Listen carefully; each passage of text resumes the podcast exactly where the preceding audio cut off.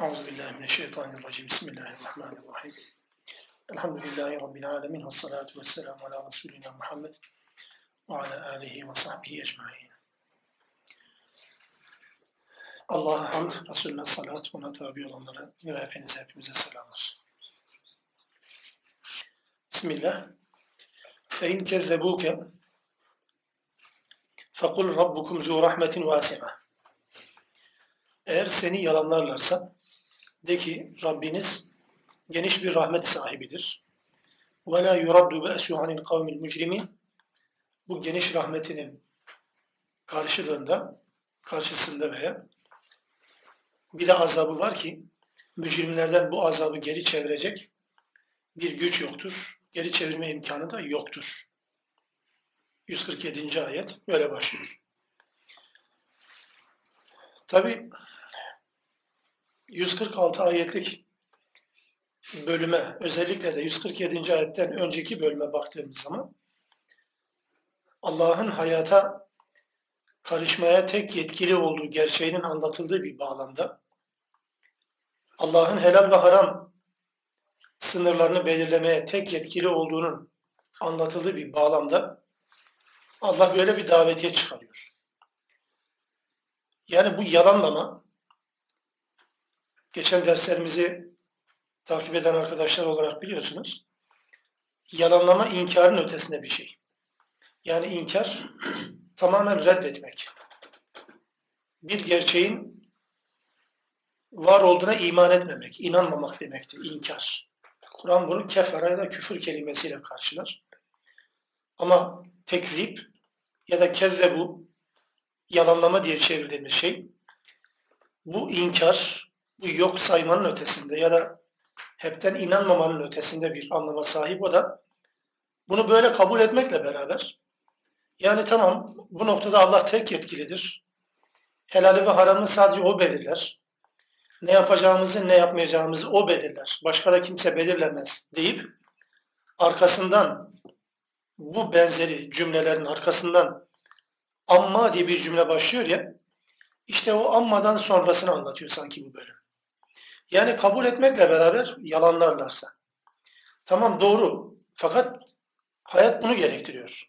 Evet Allah bu noktada tek yetkili ama ne yapalım işte geçim, işte ekmek parası, işte herkes yapıyor gibi türünden bahanelerle Allah'a rağmen, Allah'ın emir ve yasaklarına rağmen kendi bildiği şekilde bir hayat yaşıyorsa bu insan inkar etmiyor. Bakın inkar değil bunun adı. Bunun adı yalanlamadır. İşte bu noktada eğer yalanlarlarsa seni, Allah'ın helal dediklerine helal, haram dediklerine haram demekle birlikte bunu ters yüz ederlerse eğer o zaman de ki Rabbiniz rahmet sahibidir. Yalanlamayla birlikte Allah'ın rahmeti nasıl gündeme geliyor şimdi?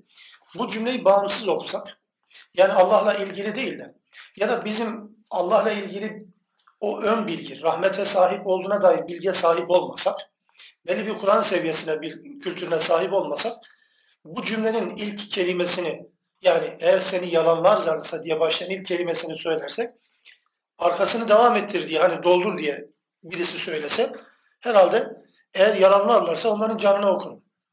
Eğer yalanlarlarsa onların pili bitti gibi gelecektir zannedilir. Ama öyle değil.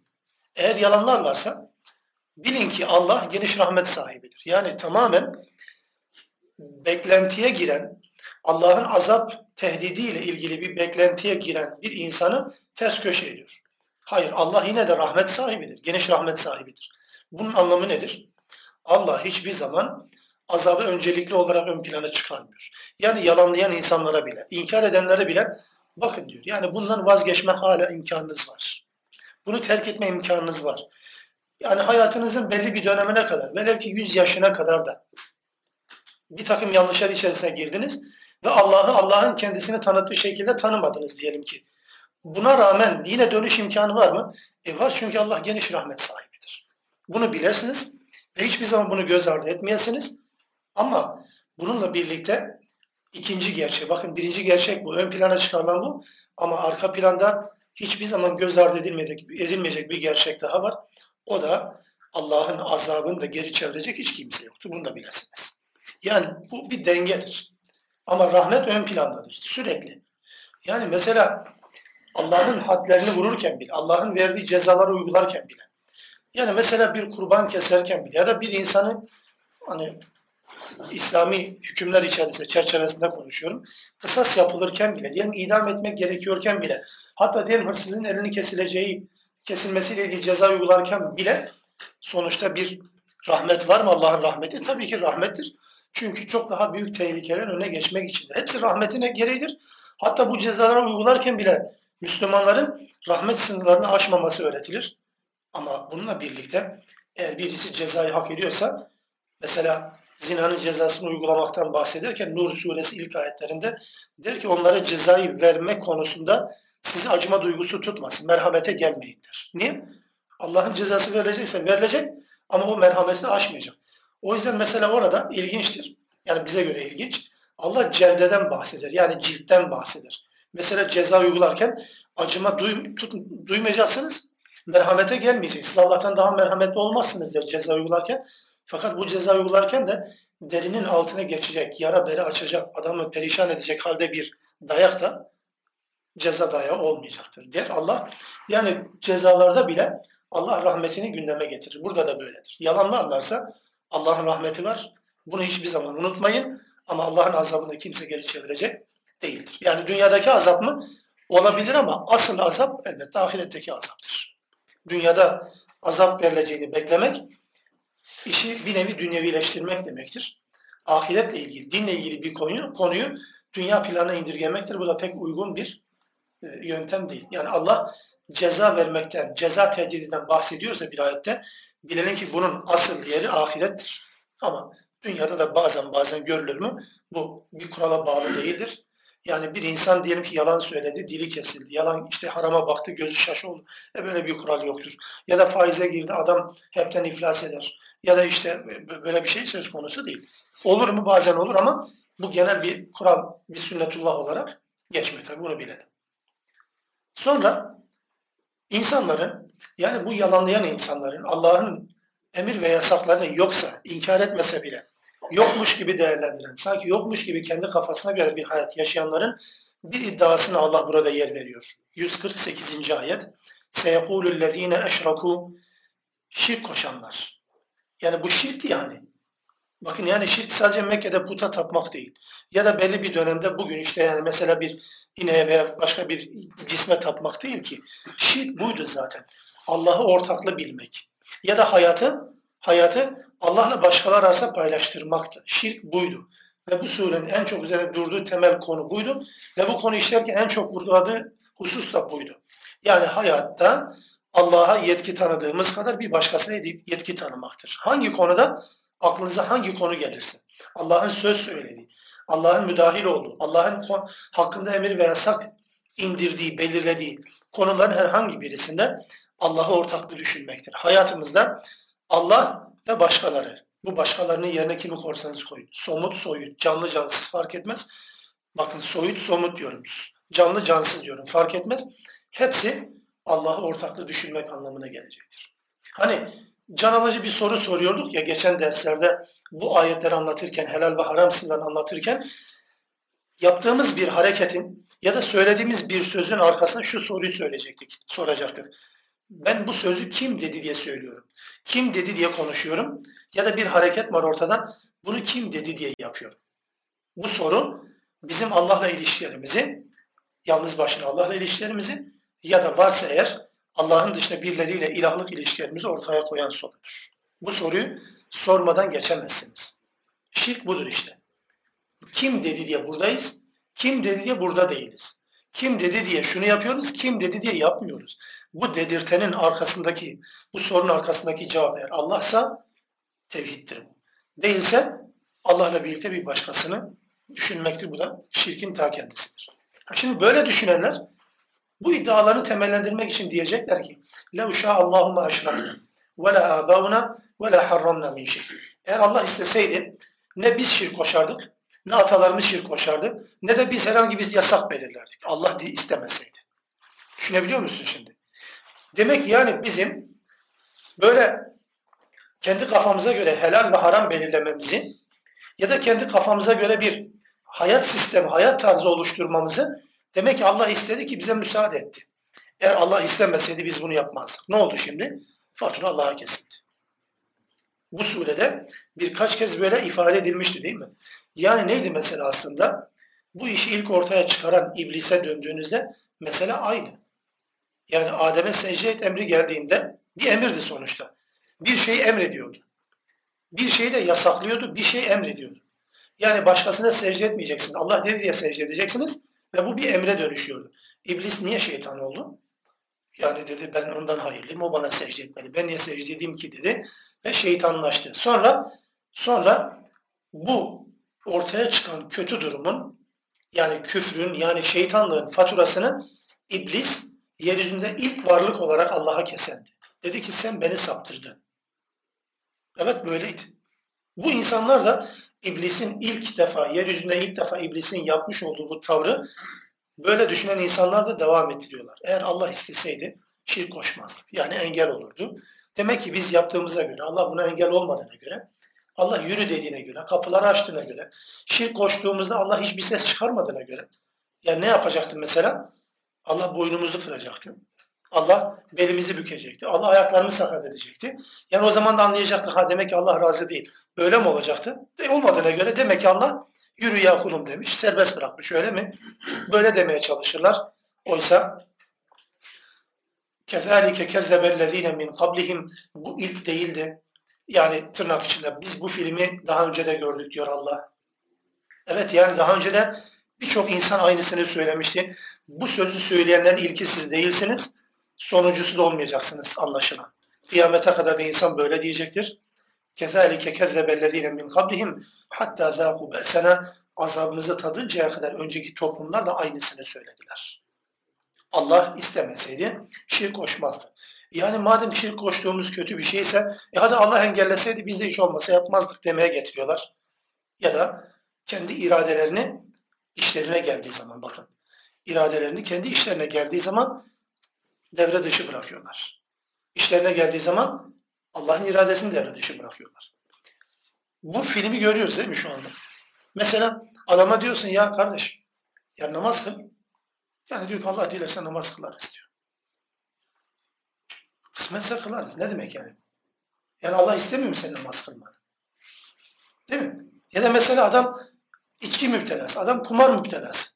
Yani herhalde Allah böyle istiyor. Demek ki benim kaderim bu diyor. Yani bir de böyle bir şablon da buluyor. Kaderim bu. Yani belki cahilce bu ifadedir bu.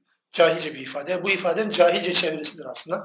Kaderi bu. Yani Allah benim böyle takdir etmiş hayat. Demek ki böyle gidecek. E yani sen bir adım atmazsan Allah zaten sana başka ulaşmaz ki.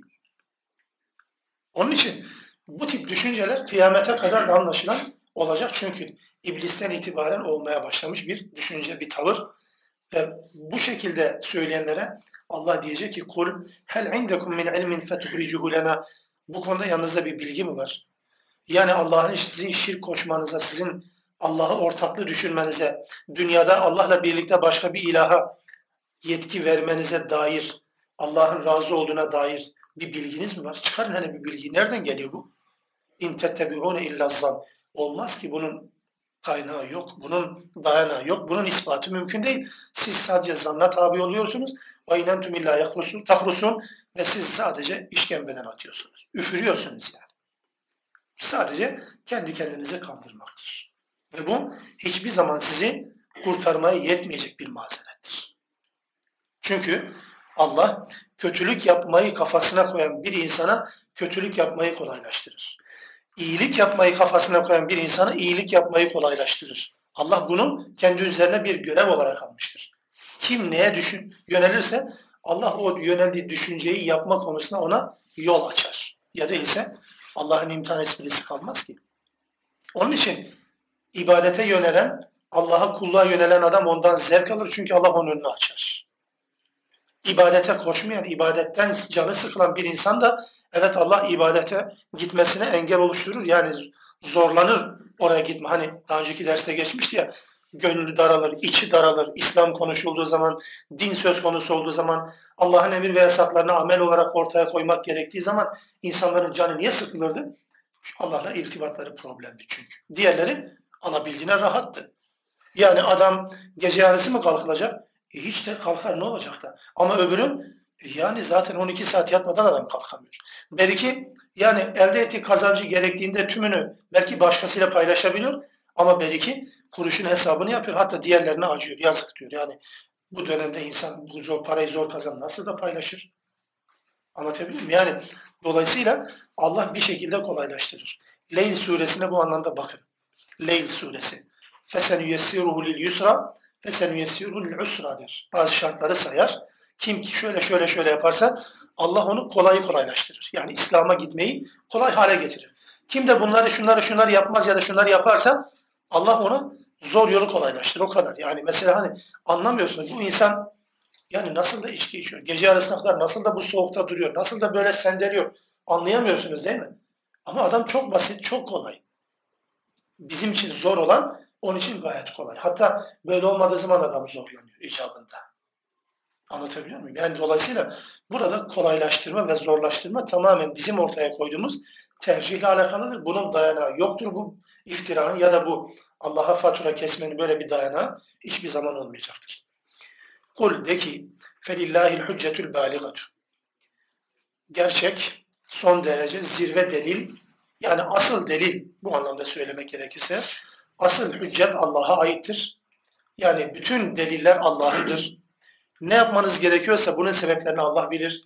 Neden kaçınmanız gerekiyorsa bunun gerekçelerini, esprilerini, yararlarını ya da zararlarını bu anlamdaki delil kapsamda girecek her şeyi en iyi bilen Allah'tır. Siz bilemezsiniz. فَلَوْ شَاءَ لَهَدَاكُمْ اَجْمَعِينَ Evet doğru. Eğer Allah isteseydi hepinizi topyekun hidayete erdirirdi. Hepinizi topyekun İslam'a girmeye zorlardı eğer Allah isteseydi. Ama o zaman yaratılışın bir anlamı kalmazdı ki. Mesela insanlar diyelim ki harama para yatırdıkları an paraları buharlaşsaydı ellerinde. Ya da bir şekilde. ya da yalan söyledi mi bir insan hemen dili peltek olsaydı. Harama baksaydı bir insan hemen gözü şaşı olsaydı. Anlatabiliyor muyum? Harama yürüseydi ayağının hemen topal olsaydı veya kırılsaydı yolda. Ya da mesela adam arabayla gidiyor, yolda tekeri patlasaydı ve bu bir kural haline gelseydi. Sürekli kötülüğe giden bir insan için. E kim kötülük yapar sorar, değil mi? Kim kötülük yapabilir ki? Ya da mesela kötülük yaptınız hemen deşifre oldu. Yani çarşıya çıkıyorsunuz, sanki alnınızda yazılı gibi. Herkes görüyor. Ne olurdu yani? Kim günah işlerdi? Kim bir başkasını ilgilendiren ayıplar, hatalar yapardı ki? Allah yapmazdı zaten bunu. Yapmasına gerek yok. Zaten o zaman imtihan olmaz. Allah sadece yaptıklarınızın neye mal olacağını size, cennete mi cehenneme mi, Allah'ın rızasına mı, gazabına mı mal olacağını anlatır size ve o kadar bırakır. Bu noktada hani şu ikiliyi her zaman unutmayacağız. Allah insanların iman etmesi için her zaman mucize indirmediği gibi insanların inkar etmelerinden dolayı da her zaman bela ve ceza indirmez. Bu Allah'ın yasasıdır. Öyle olsaydı insanlar imana zorlanırdı. İman etmek için mucize Allah'ın birinci planı değildir. Niye? Mucize gelse herkes iman diyecek çünkü. Olmaz öyle şey. Onun için evet Allah isteseydi hepinizi hidayete erdirirdi ama Allah'ın sünnetine, yasasına bu aykırı. Kul de ki helümme şuhedâkumüllezîne yeşhedûne ennallâhe harrama hâdâ. Hadi getirin madem yani çok ısrar ediyorsunuz. Bu konuda suç Allah'ındır. Gerçekten bunun arkasında Allah var. Allah istedi diye böyle yapıyorsunuz. Bu noktada hadi şahitlerinizi getiriniz. Ya da Allah'ın bunu haram kıldı. Allah'ın şunları helal kıldı. Allah'ın bunları serbest, bunları yasak kıldığına dair hadi şahitlerinizi getirin. E getiremezler ki fe şehidu fela teşhed ma'hum getiremezler ama allem kullem ederler, bir hile yaparlar, bir demagoji yaparlar. Farklı bir delil getirirlerse bile sen onların o deliline kabul etme. Onlarla birlikte şahit olma. Hani şahit getir hadi ispat edin. Diyelim ki ispat ettiler. Mesela ispatın amacı neydi? Diyelim ki dediler biz Tevrat'ın yıllarca kaybolan ana nüshasını bulduk. Yani bulduk. Deseler diyelim ki bir gün Tamam madem öyle hadi bunu kabul edelim mi diyeceksiniz. Ya da gerçekten çok akli ve mantıklı izahlar getirdiler. Allah'ın helal ve haram sınırlarına aykırı bir şekilde. Tam ters bir gerekçe getirdiler. Tam da aklınıza uyuşuyor. Çağa uygun, insana uygun, yapıya uygun, her şeye uygun. Diyelim getirdiler. Yani kabul mü edilecek? Kesinlikle. Ya ne demekti bu bakın. Allah öyle bir şart ileri sürdü ki hem şahit getirin diyor. Al buyurun şahit dedi insanlar. Bu şahit her şeye uygunsa bu niye reddedilecek? Niye? Değil mi ki Allah bunu böyle dedi? Bitmiştir. Yani diyelim ki siz Allah'ın haram kıldığı mesele evlilikle ilgili. Evlilikle ilgili. Bir kadınla bir erkeğin evliliği nasıl caizdir? Allah nasıl bir evliliğe evlilik demiştir? Ya da bir evliliğe Allah bu evlilik değildir. Ne zaman bunu söylemiştir? Bununla ilgili hükmünü koyduktan sonra siz geliştirin kurum ve kuramlarınızı. Evliliği yeniden tanımlayın, beraberlikle yeniden tanımlayın. Bunu istediğiniz şekle büründürün. Eğer Allah'ın istediği şekilde değilse buna evlilik diyemezsiniz. Bunun adı zinadır. Anlatabiliyor muyum? Bütün haramlar böyledir. Ya da hani gıdalardan bahsediliyor ya, diyelim ki Allah adına değil başkası ana yüceltme adına kesiyordunuz bir hayvan. Yani siz bunu ne kadar hijyenik yapsanız, ne kadar temiz yapsanız, ne kadar şuradan buradan allem kullem etseniz getirseniz de Allah haram dediyse buna kimse helal demeyecektir. Birileri şahitlik yapsa da, birileri fetva verse de, evet yani birileri fetva verse de Allah haram demişse bu iş artık haramdır. Sadece siz kendi kendinizi kandırıyorsunuz. Bugün mesela ekonomik dünyada faizle alakalı, sosyal dünyada kadınla alakalı konular hep böyle değil mi? Yani insanlar birileri bu noktada tamam bu caizdir demişler ve insanlar herkes hiçbir şey yokmuş gibi devam etmiyor mu? Sanki ondan bahsediyor? Yeniden okuyayım isterseniz. Allah'ın bu noktada haram kıldığına şahit edecek ya da Allah'ın aksi istikamete, Allah'ın istemediği şekilde hüküm koyduğunuza şahitlik yapacak birileri var mı? Buna rağmen birileri hüküm verecek öyle mi? Siz buna rağmen bunları kabul etmeyin. Onun için insanların işlerine geldiği için bunu kabul ediyorlar. İş hayatına uygun geldiği için, ekonomik hayatına uygun geldiği için, cebine uygun geldiği için bunu kabul ediyorlar ve sonra faturayı Allah'a kesiyor. Diyor ki zaten hocalardan bir kısmı böyle fetva vermiş. Hem de önünde şöyle şöyle şöyle isimler olan hocalar fetva vermişler. E dolayısıyla demek öyledir. Bu şahit midir? Yani bu mudur delil? E bu kabul edilmeyecek. Müslümanca bir zihin bunu Allah'a ve peygambere arz eder. Bir başkası buna fetva verirse de. Hatta daha peygamber döneminde de buna benzer şeyler yaşanmış.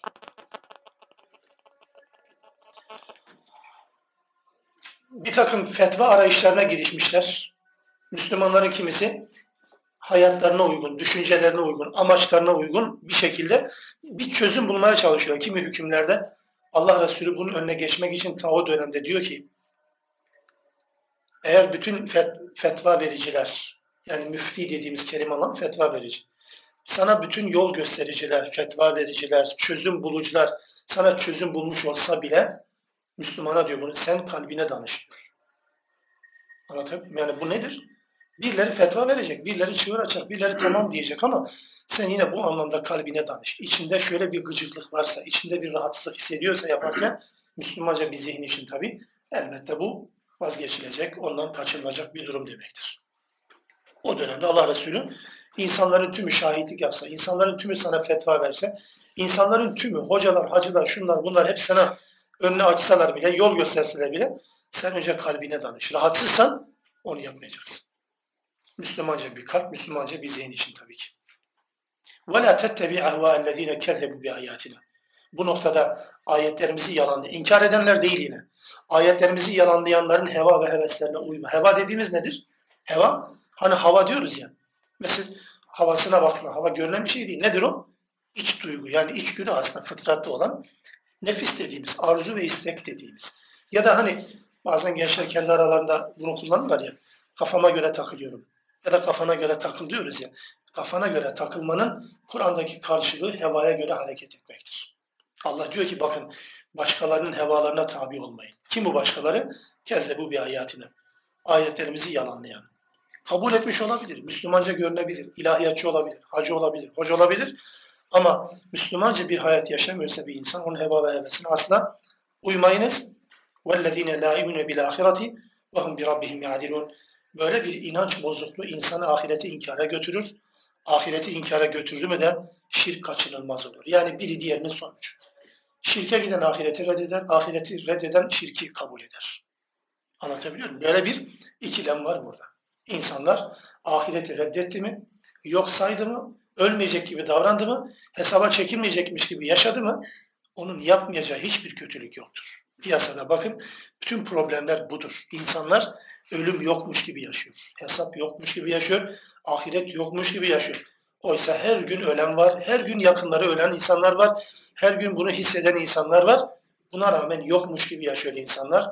Bu bilinç eğer sağlanırsa birçok mesele halledilir. Öleceksin, hesaba çekileceksin, söylediklerinden, yaptıklarından değil sadece, söylemek isteyip de söyleyemediklerinden, yapmak isteyip de yapamadıklarından, düşünce bazında kalmışsa bile hepsinden hesaba çekileceksiniz diye bildiniz mi insan biraz daha kendine çeki düzen verir. Ahiret tablo olarak sürekli bulunmak zorunda. Evet. Kul de ki gelin. Teala. Etlu ma harrama rabbukum aleykum. Rabbinizin size ne haram kıldığını size anlatayım. Rabbiniz size neleri haram kılmış. Neleri yasaklamış. Hepsini mi? Yok yani belki sadece En'am suresi bağlamında En'am suresinin 151. ayeti bağlamında gelin size Allah'ın neleri haram kıldığını size anlatayım. Hemen arkasından bir bakıyorsun Allah bu haramları peygamberin diliyle bize sayıyor. Yani de ki deyince ondan öğreniyoruz. Ella tüşriku bihi şeyen. Hiçbir şeyi Allah'a şirk koşmayın. yani dikkatinizi çekiyor mu bilmiyorum. Haramlar sayılıyor. Normalde ne bekleyeceğiz? Liste. Bir, sihir yapmak. iki zina yapmak. Üç, bilmem şu yemek. Değil mi? Bakıyorsunuz ilk birinci madde ne koyuyor? Allah'a hiçbir şeyi şirk koşmayın. Haram mı bu? Ya tabii haram. Haramlardan bahsederken bundan bahsediyor. Allah Resulü'nün hadislerine bakın. Sahabe diyor ki amellerin en faziletlisi hangisidir? diye sorar. Amel sayacağınızı, amel sayacağını zannedersiniz peygamberin. Namaz, oruç, hac, zekat benzeri şeyler. Bir bakıyorsunuz birinci sıraya neyi koymuş? Allah'a iman etmek diyor. Yani iman amel midir? Ya amel soruyor, peygamber imandan bahsediyor. Sonra işte doğruyu söylemek, anne babayı itaat etmek, muhatabın durumuna göre, ortama göre neyse ama başa imanı koyuyor ve sonra diğerlerine geçiyor. Genel böyle hadisleri çok görürsünüz. Bunun tersini soruyor sahabe. Günahın en büyükleri hangileridir diye peygambere sordukları zaman da Allah'a şirk koşmaktır. Sonra sayar. İçki içmek, zina yapmak, bilmem itaatsizlik, şu bu falan. Yani neden böyle peki? İman amellerin en güzeli. Şirk haramların, kötülüklerin birinci sırada gelenidir. Buradan şuna gidelim. Aslında işlenen her bir haramın işlenen her bir haramın, her bir kötülüğün arkadaşlar şirkle ilgisi var. Aynı şekilde buna karşılık işlenen her güzelliğin imanla ilgisi var. Yani mesela bir amel işlerseniz, güzel bir amel işlerseniz o amele iman ediyorsunuz, onun için işliyorsunuz değil mi? Ya da birileri mesela bir kötülük işler. Herhangi bir organıyla bir kötülük işlerse bunun anlamı nedir aslında? İmanı yok saymak değil midir? O anda bakınız. Allah Resulü öyle diyordu. Bir insan zina yaparken mümin olarak zina yapmaz diyor. Bir insan içki içerken mümin olarak içki içmez. Mümin olarak hırsızlık yapmaz. Ne demek bu? Tabiri caizse şu iman olsun. Adam hırsızlık mı yapmaya başladı? Kafasına koydu. Tam uyguladı değil mi? Hırsızlık yapıyor. İman burada bekler. Yok bu iman şu anda. Niye? İman olsa zaten yapmaz. Hırsızlığın haram olduğunu zaten kabul etse zaten yapmayacak. İman burada bekliyor bakınız. O insanın imanıyla alakalı problem olup olmadığını nereden biliriz biliyor musunuz? O kötülüğü bitirdikten sonra şu beklenen iman geri döndüyse yani yaptığı kötülüğün kötülük olduğunu kabul edip pişman olduysa bu adamın imanı var, imanı döndü deriz. Hani onun için diyoruz insan potansiyel olarak günah işlemeye meyyaldır, eğilimlidir. Evet. Yani günahkar olmak zorunda değil anlamda. O anlamda söylemiyorum. Ama bu iman geliyorsa geri ve vazgeçiyorsa, yaptığına pişmanlık duyuyorsa bu adam iman ediyor demektir. Peki ya sürekli duruyorsa burada? Ben hırsızlık dedim, siz namaz değil mesela. Bir adam bir gün namaz kılmıyor, ikinci gün kılmıyor, üçüncü gün kılmıyor. Ne demek bu? Bu namaz burada bekliyor bak. İman bekliyor burada. İnanmıyor çünkü. Ertesi vakit gelince hadi kılsa desem iman geri gelecek ben pişman oldum. Pişman olduğun göstergesi imanın dönmesidir. İman dönmüyorsa ne olacak peki? Bu adam zaten yaptığı bu amelin imanla alakası yok demektir. Yani imanı olmadığı için amele dönüşmüyor demektir. Peki yani buradan tehlikeli bir şeye gideceğiz bu sefer. Böyle bir amel işlemeyen, sürekli işlemeyen bir insana kafir mi diyeceğiz? Yok Allah böyle bir yetki bize vermemiş. Onu kendisine bırakmış. O kadar. Bunun bir pratik faydası yok dünyada. O anlamda bize bir yetki vermemiş ama bunu böyle biliyoruz. Allah Resulü böyle izah eder. İmanı bekler orada.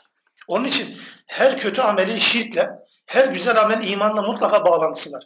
Siz hiçbir kötülüğü şirkten ve hiçbir güzel ameli imandan bağımsız düşünemezsiniz. Olmaz öyle. Bir hadisini hatırlayalım. Allah Resulü öyle diyordu. İman 60 küsür, 70 küsür birimdir. 70 küsür şube yani birim. Aşama aşama, birim birim imandan bahsediyor Allah Resulü. Bunun en üstünü La ilahe illallah. Allah'tan başka ilah olmadığı gerçeğini kabul etmek. En aşağısı yolda eziyet verici bir şey, insanlara eziyet veren bir şey yoldan atmaktır. Bakın neden bahsediyor? İmandan bahsediyor. Ya. İmandan bahsediyor. Yolda eziyet verici bir şeyi kaldırmak. Bu yolda eziyet verici taş, yolda Müslümanların iffetine eziyet verici bir iş yeri, ne bileyim yani bir görüntü, bir pozisyon fark etmez. Bunlar ortadan kaldırmaktır. Bu neyle alakalıymış? İmanla alakalı. İmanın bir birimiyle alakalı. Bu birim yoksa imanın bir birimi eksik demektir zaten. Onun için gelin size Allah'ın haram kıldıkları şeyi sayayım diye, haram kıldığı şeyleri sayayım diye başlayınca ayet hiçbir şey Allah'a şirk koşmayın. Şirk en büyük haramlardan birisi. Puta tapmak değil bu tabi. Yani haram ve helal konularında, emir ve yasak konularında Allah'a karşılık birilerine bu yetkiyi vermektir. Kim olursa olsun. Tevbe suresinin 31. ayetiyle ilgili Adi bin Hatem'in o sözlerini hiçbir zaman unutmayalım. Yani onlar ki rahiplerini, hahamlarını Rab edinirler, Rab kabul ederler. Adi bin Hatem Hristiyanken Müslüman olmuş bir şahıs. Ey Allah'ın Resulü onlar Rab edinmez. Kimse rahip papazı Rab edinmemiştir. Ben görmedim dediği zaman Allah Resulü soruyla cevap verir. Hahamlarınızın, papazlarınızın bazı şeyleri serbest, bazı şeyleri yasak kıldıkları zaman siz de onlara uymuyor muydunuz? E, evet. Bak onlar dedi diye. Allah'ın emirlerini bildirme anlamda değil. Allah'a rağmen papazlarınız, rahipleriniz bir şey serbesttir ve yasaktır dediği zaman kabul etmiyor muydunuz? Evet ey Allah'ın Resulü bunu yapıyordum. E, bahsedilen Rab edilme, bu işte budur Rab edilme. Şirki nerede arayacaksınız başka ki? Onun için şirk sadece puta tapınma değildir. Puta tapınma şirkin sadece bir türüdür, o kadar. Bütün türleri değil, bir türüdür sadece. Ve bir başka haram, haramdan bahsediliyor. İfade dikkat edin. Ve bil valideyn ihsana. Anne babaya iyilik yapmak. Allah Allah. Haramları sayıyordu hani. Nereden anlayacağız peki bunun? Yani anne baba iyilik mi haram? Olur mu öyle şey? Yani bunun tersi elbette. Yani anne baba itaatsizliği, bakın dikkat edelim. Anne babaya itaatsizliği Allah bir kavram olarak da Kur'an'a koymuyor. İtaatsizlik yapmayın demesi gerekirken bekliyoruz öyle. Öyle değil. İhsan edin. Yani ihsan yapmamak nedir? En büyük haramdır. Bunu çıkarın diyor Allah sanki. Bak şirk haram, arkası anne baba iyilik. İyiliğin nesi? E terk edilmesi. Bilmem anlatabiliyor muyum? Yani bakın namazın terk edilmesinden bahsedilmiyor. Öyle düşünen bir cümle kullanıyorum şimdi. Namazı terk etmeyin. Demiyor Allah mesela. Namazın terk edilmesi kimsenin aklına gelmemeli çünkü bir Müslüman olarak. Ne denmeli? Namazı kılın. Bak aynı benzer cümle fakat ifade biçimi farklı. Bilmem anlatabiliyor muyum? Yani birine namaz kıl demekle namazı terk etme demek aynı kapıya çıksa da cümle farklı. Yani anne baba iyilik yap demekle anne baba isyan etme demek farklı. İsyan sanki akla gelecek ilk şey. Hayır onu bile akla getirmiyor Allah. Anne babaya ihsan tersi yani haram. Anne baba iyilik biz iyilik diye çevirdik ihsan da biraz açmamız gerekiyor tabii. Allah bunu da yasaklıyor. Yani anne baba iyilik yapmamayı, ihsan mertebesinde onlara yaklaşmamayı Allah haram sayıyor. İhsan terimi iyilik diye çevrilen bir terim. Bu mesela Rabbena atina fid dünya hasenetende de hasene diye geçer.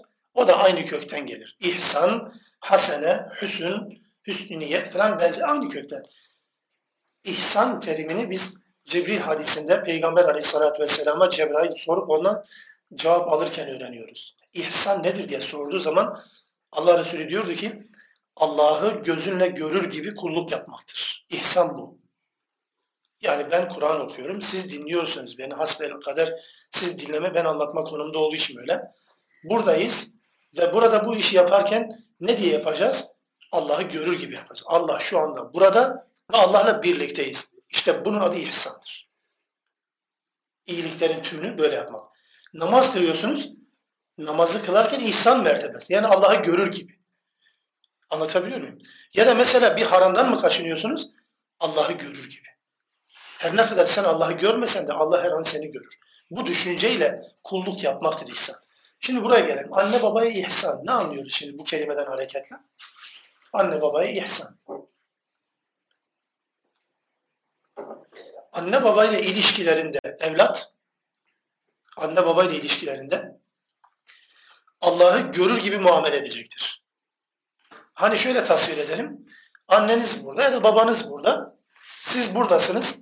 Onlar seninle konuşuyor. Sana bir şeyler emrediyor. Senden bir şeyler istiyor. Anne baba burada. Sen buradasın. Allah ne diyor şimdi? Bu anne baba ihsan mertebesinde muamele et. Yani yanlarında da mı Allah var? Allah var. Allah bir evlat olarak anne ve babaya nasıl davranman gerektiğini söylüyorsa Ankebut suresine bakın, efendim Lokman suresine bakın ve de buraya İsra suresine de bakabilirsiniz. Hep aynı kelimeyle ihsan ve bil valide ihsana diye. Allah burada anne babanın yanında sen de oradasın. Anne babanla muamele ediyorsun. Anne babanın isteklerini yerine getiriyorsun. Ya da diyelim ki getirmemeyi kafaya koymuşsun. Hemen düşüneceksin orada Allah var. Allah'ı görür gibi onlarla muamele edilecek. Sanki böyle anlamak gerekiyor. Ve bu bağlamda tabi belki bir iki arkadaşımız baba konumundadır. Çoğunluk henüz evlat konumunda olunca sizler biraz da farklı anlayabilirsiniz bunu. Yani birinin evladı olarak belki bu size zor gelebilir. Ama birilerinin babası olarak düşünürseniz o zaman anlarsınız. Yani bütün emir ve yasakları böyle anlamamız gerekmiyor mu zaten? Yani mesela anne babaya mutlak anlamda itaat, din konusunda Allah'ın razı olduğu çerçevede mutlak diyorum. O çerçevede mutlak anlamda ihsan yapmak, iyilikte bulunmak, Allah'ın dediği şekilde muamele etme konusunda bize özgürlük tanınmıyor. Bunu bileceğiz. Birinin evladı olarak düşündüğümüz zaman bize zor gelebilir. Ama birilerinin bizim evladımız olarak bize aynı muameleye tabi tutulması gerektiğini düşünürsek biraz daha meseleyi anlamış oluruz. Hem baba olarak düşünelim bunu hem de evlat olarak düşünelim. Bu çerçeveyi de çizmeden geçemeyeceğim. Çünkü yuvarlak geçiştirilen bir ifade. Yani anne baba itaatin sınırı nedir? Dikkat ederse Allah ita itaatten bahsetmiyor. İhsandan bahsediyor. İtaat çok şeyli bir kavram. Yani böyle her tarafa çekilebilecek bir kavram. Mesela anne baba her dediğini itaat eder mi? Hayır. Nitekim Rum, e, Ankebut ve Lokman surelerinde Allah'ın razı olmadığı bir şey anne baba sana dayatırsa dinlememek zorundasın. Dinlemeyebilirsin zaten. Dünyevi anlamda onları dinlersin. Bakın dünya noktasında, dünya işleri noktasında onları dinlemek zorundasın. Allah'ın razı olduğu konuları söylerken dinlemek zaten zorundasın. Allah dediği için, o da emrettiği için zaten öyle. Ama onun dışında anne babaya yani karşı gelinebilir anlamda söylemeyeceğim de yani dinlememe şeklinde bir tercih hakkı var. Allah'ın rızasına uygun olmayan konular. Onun dışında tercih hakkınız yok. Bir örnek vereyim. Meselenin ciddiyetini belki daha iyi anlayabilelim diye. Söz gelimi dünyevi bir konuda ikisi de meşru olan bir iş. İkisi de meşru olan bir iş. Yani diyelim ki yani atıyorum mesela siyah bir kap ve burada beyaz bir kap. Annen ya da baban diyor ki sen siyahı al. Sen de diyorsun hayır ben beyazı alacağım. İkisinde de din konusunda bir problem yok aslında. Annen baban sana siyah al dediği için senin siyah almak zorunluluğun var. Bunu bilelim. Bu noktada onların isteklerine aykırı hareket etme şansınız yok. Benim öğrenebildiğim, anlayabildiğim bu. Ayetlerden ve hadislerden. Belki ağır gelebilir ama böyle. Anne babanın isteklerine itaat etmek zorundasınız. Allah'a aykırı bir şey değilse, İslam'a aykırı bir şey istemiyorlarsa ona bağlanmak zorundasınız. Ama yani diyelim ki bir yere din öğrenmeye gidiyorsunuz. Bir yerde gerçekten güzel bir iş yapmaya gidiyorsunuz. Anneniz de babanız da hayır burada otur. Ne işin var? İşte otur beraber sohbet edelim diye söylerse dinlememe hakkın var. Niye? Allah'ın dinini öğrenmekten alıkoymaya hakkı yok yani. Böyle bir emir yetme, verme yetkisi annede babada yok. Bu çerçevede sadece dinlememe hakkınız var. Dinlememe hakkınızın olduğu alanlarda da bunu da altını çizelim. Dinlememe hakkınızın olduğu konularda bile anne babaya hakaret edemezsiniz. Velev ki anne babanız müşrik bile olsa. Hakaret edemezsiniz. Kötü davranamazsınız. Savaş hali müstesna tabi. Bunun örneklerini Hazreti Peygamber döneminde biliyoruz.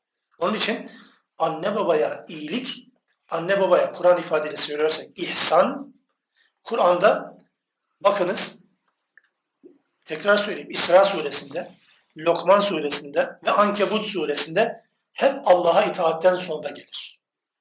Allah'a kulluktan sonra gelen bir husus ve burada da dikkat edin burada En'am suresinde Allah'a şirkten sonra gelen bir husus.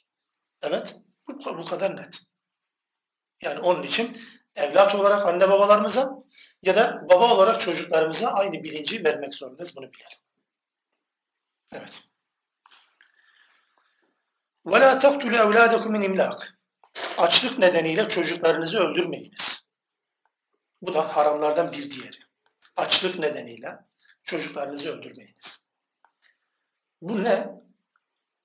Yani sadece bu ayetlerin indiği dönemde Mekke müşriklerinin kimilerinin din haline getirdiği, bunu uygularken de zevk aldığı bir biçim olan çocukları diri diri toprağa gömmek midir? Yoksa çok mu daha geneldir? Eğer oraya takılırsak, onunla çerçeve, onunla sınırlarsak eğer gerçekten yanlış yaparız. Çünkü bu genel anlamda Müslümanlara yönelik bir haram listesidir. Yasaklanan bir listedir.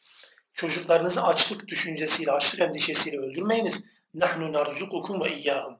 Onları da ya da ayetin ifadesi uygun söyleyeyim. Sizleri de onları da rızıklandıran biziz.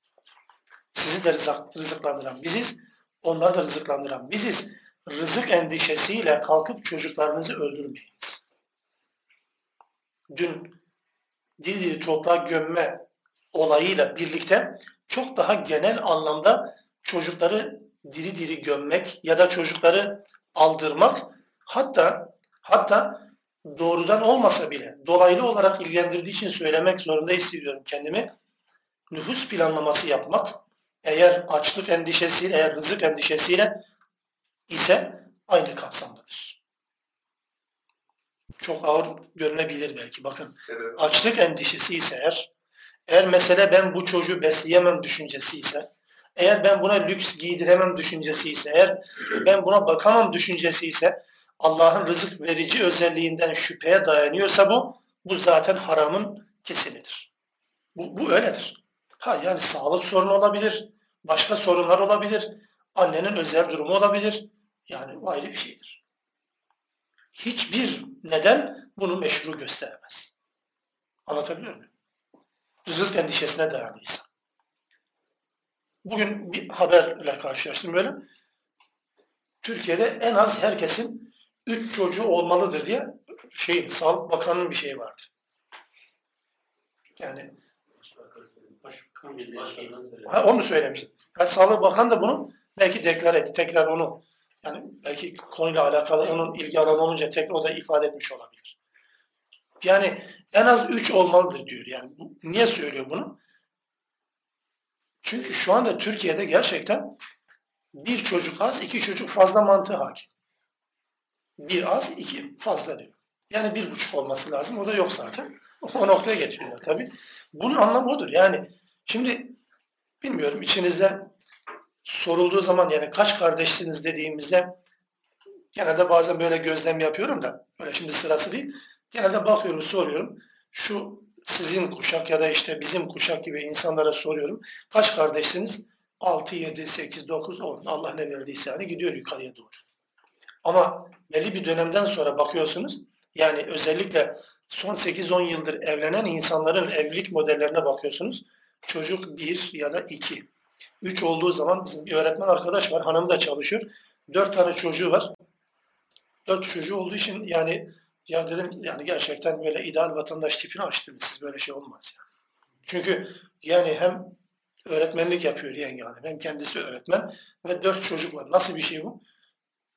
yani bütün şeyleri allak bullak eden bir şey. Olmaz yani. Çünkü iki tane fazla. Dört tane çocuk nasıl olur yani? Allah yardım etsin. He? Gibi diye söylenir. Yani sanki mesela ya ben on kardeş mesela. On kardeşin birisiyim. Benim kayınpeder tarafı on kardeşler. Ya da yani çocuklar öyle. Çevremizde ne kadar bu akranda gördüğümüz insan varsa hep aynı şekilde. Ve yine çevremizde baktığım kadarıyla belki babam bizimle ilgilendi şu anlamda da dini anlamda ama çevremizde gördüğüm ne babalar var.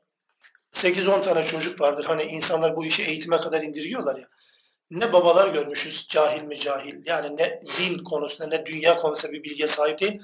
Ama 8-10 tane çocuk her birisi dünyevi eğitim açısından her biri bir yerde ya da uhrevi eğitim açısından her biri bir yerde. Nasıl oluyor bu? Biraz bahane mi bizimki? Bilmem tabii. Yani herkesin düşüncesini burada masaya yatırma şansım, imkanım, gücüm de yok zaten. Ama Allah sadece bunu zihinlere havale ediyor. Eğer endişeniz, eğer çocuk olmaması için yaptığınız, gösterdiğiniz çabalar, endişesi, bunun arkasında Allah'ın rızık vericiliği varsa haram yapıyorsunuz. Bu böyledir. Ama onun dışındaysa zaten niyetinizi Allah bilir. Haramdan öte farklı bir uygulamadır. Allah niyetlere göre ameller değerlendirecektir. Tabi yani sonuçta evli olanlarımız var, evlenecek olanlar var vesaire var. Bu konuda Müslümanların hiç de gündeme getirmedikleri bir konu daha var. Böyle çocukların engel olması, nüfus planlaması vesaire falan. Ha tabii yani bir de bakıyorsun bir taraftan da işte tüp bebek merkezleri her ilde açılmaya başlıyor. Yani kimilerine bakıyorsunuz adam çocuk sahibi olmamak için servet harcıyor. Birilerine bakıyorsun çocuk sahibi olmak için servet harcıyor. Yani nasıl bir şey? Bu bir çelişki tabii.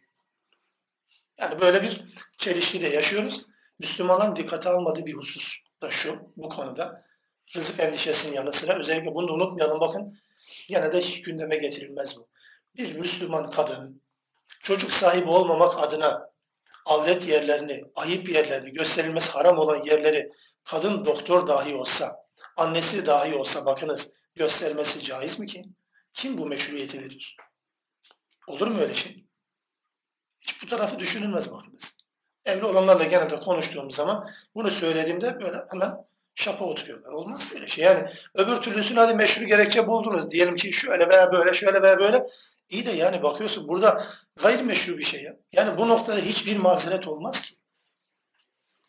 Yani rızık endişesi, bu tip düşünceler, sakatlıklar tümüyle insanları harama götürür. Bu da yasak. Ve sonra وَلَا تَقْرَبُوا الْفَوَاحِشَ مَا ظَهَرَ مِنْهَا وَمَا بَطَنْ Sakın fuhşiyatın gizlisine de açığına da yaklaşmayınız. وَلَا تَقْرَبُوا Bu ifade bir İsra suresinde biz zina ile ilgili olarak da okuyoruz. وَلَا تَقْرَبُوا zina der. Orada zina, burada fahişe ya da fevahiş diye. Zina ile fahişe aynı mı? Bir açıdan aynı, bir açıdan farklı. Şöyle, fahişe zina de içerisine alan çok daha genel bir kavram. Fahişe, fahiş kelimesi, fahişe kelimesi, fevahiş kelimesi, fuhuş kelimesi, fuhşiyat kelimesi hep aynı kökten. Zina içerisine alan ama zina ile sınırlı bir kavram değil. Zina fuhşiyatın içerisinde sadece bir birim. Çünkü fuhşiyat aşırılık demektir. Bu mesela fiyatta bile fahiş fiyat dediğiniz zaman nedir? Aşırı fiyattır. Ahlaksız fiyattır. Olmaması gereken fiyattır.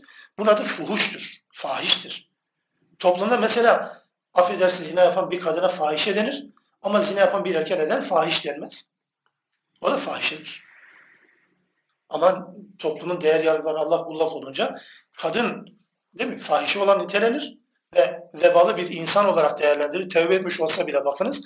Ama zina eden erkek zina etmeye devam etse bile hiçbir zaman fahişe denmez ona. Denmiyor. Oysa erkek de yapsa, kadın da yapsa yaptığı fuhuşsa, ahlaksızlıkla, aşırılıksa, çirkinlikse bir fahişedir. Zahiri ve batınından, gizlisinden ve açığından da kaçının buna yaklaşmayın diyor. Zina yapmayından ziyade zinaya yaklaşmayın, fuhuşiyet yapmaktan ziyade fuhuşa yaklaşmayın diyor. Ne anlatır peki bu? Şimdi zinayı Allah haram kıldı. Zinayı haram kıldı da zinaya giden bütün yollar serbestse ne anlamı kalır haramın? Öyle şey mi olur? Yani Allah içki haram kıldı sadece. İçkiye giden bütün yollar serbestse sadece içki niye haram kılınsın ki? Bir de şöyle çevirelim. Yani zina haramdır. Siz eğer zina giden yolları da haramlamazsanız, yasaklamazsanız zinanın haram olmasının hiçbir esprisi kalmaz. Onun için günümüzde olduğu gibi kimin eli kimin cebinde belli olmaz hale gelir arkadaşlar. Aile mefhumu silinip gider. Kadınlar erkekler, erkekler kadınlarla zevk almaya başlar. Karı koca birbirine demiyorum bakınız. Evli olan kadınlar başka erkeklerle, evli olan erkekler başka kadınlarla evet yani duygularını tatmin etmeye başlayacaklar. Tabii niye? E çünkü zinaya giden bütün yollar açık.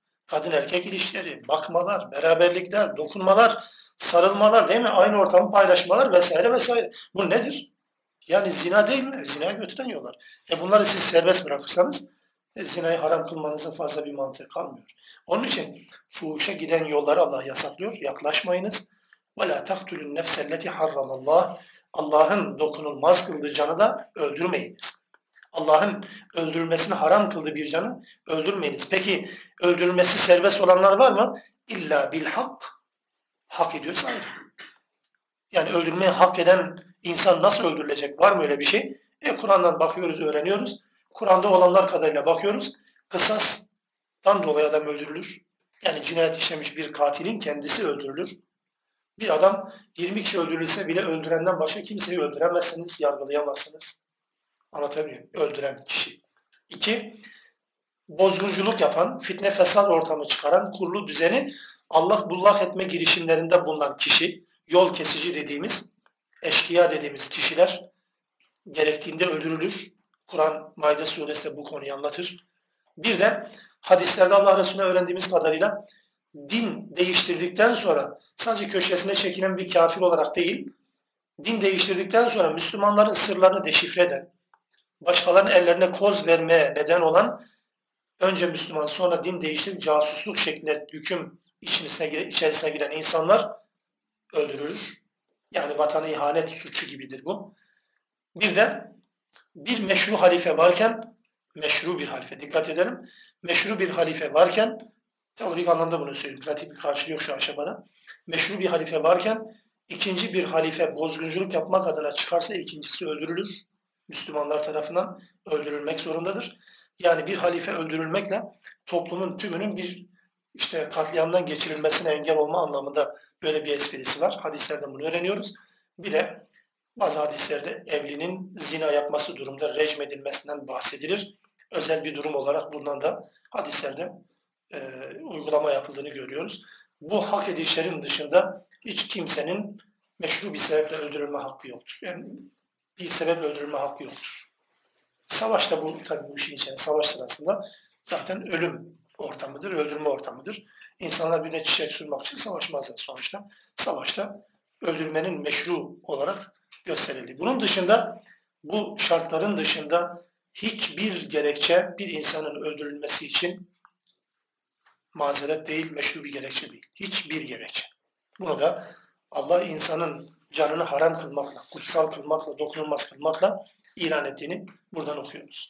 ذَٰلِكُمْ وَسَّاكُمْ بِهِ لَعَلَّكُمْ تَعْقِلُونَ İşte akledesiniz diye, düşünesiniz diye, aklınızı başınıza toplayasınız diye Allah size öylece vasiyet ediyor, tavsiyede bulunuyor. Burada kalalım isterseniz. 151. ayet-i kerimede. Sonraki ayetle birlikte devam ederiz inşallah. Subhaneke Allahümme bihamdik. Eşhedü en la ilahe illa ente estağfiruk ve etûbü ileyk.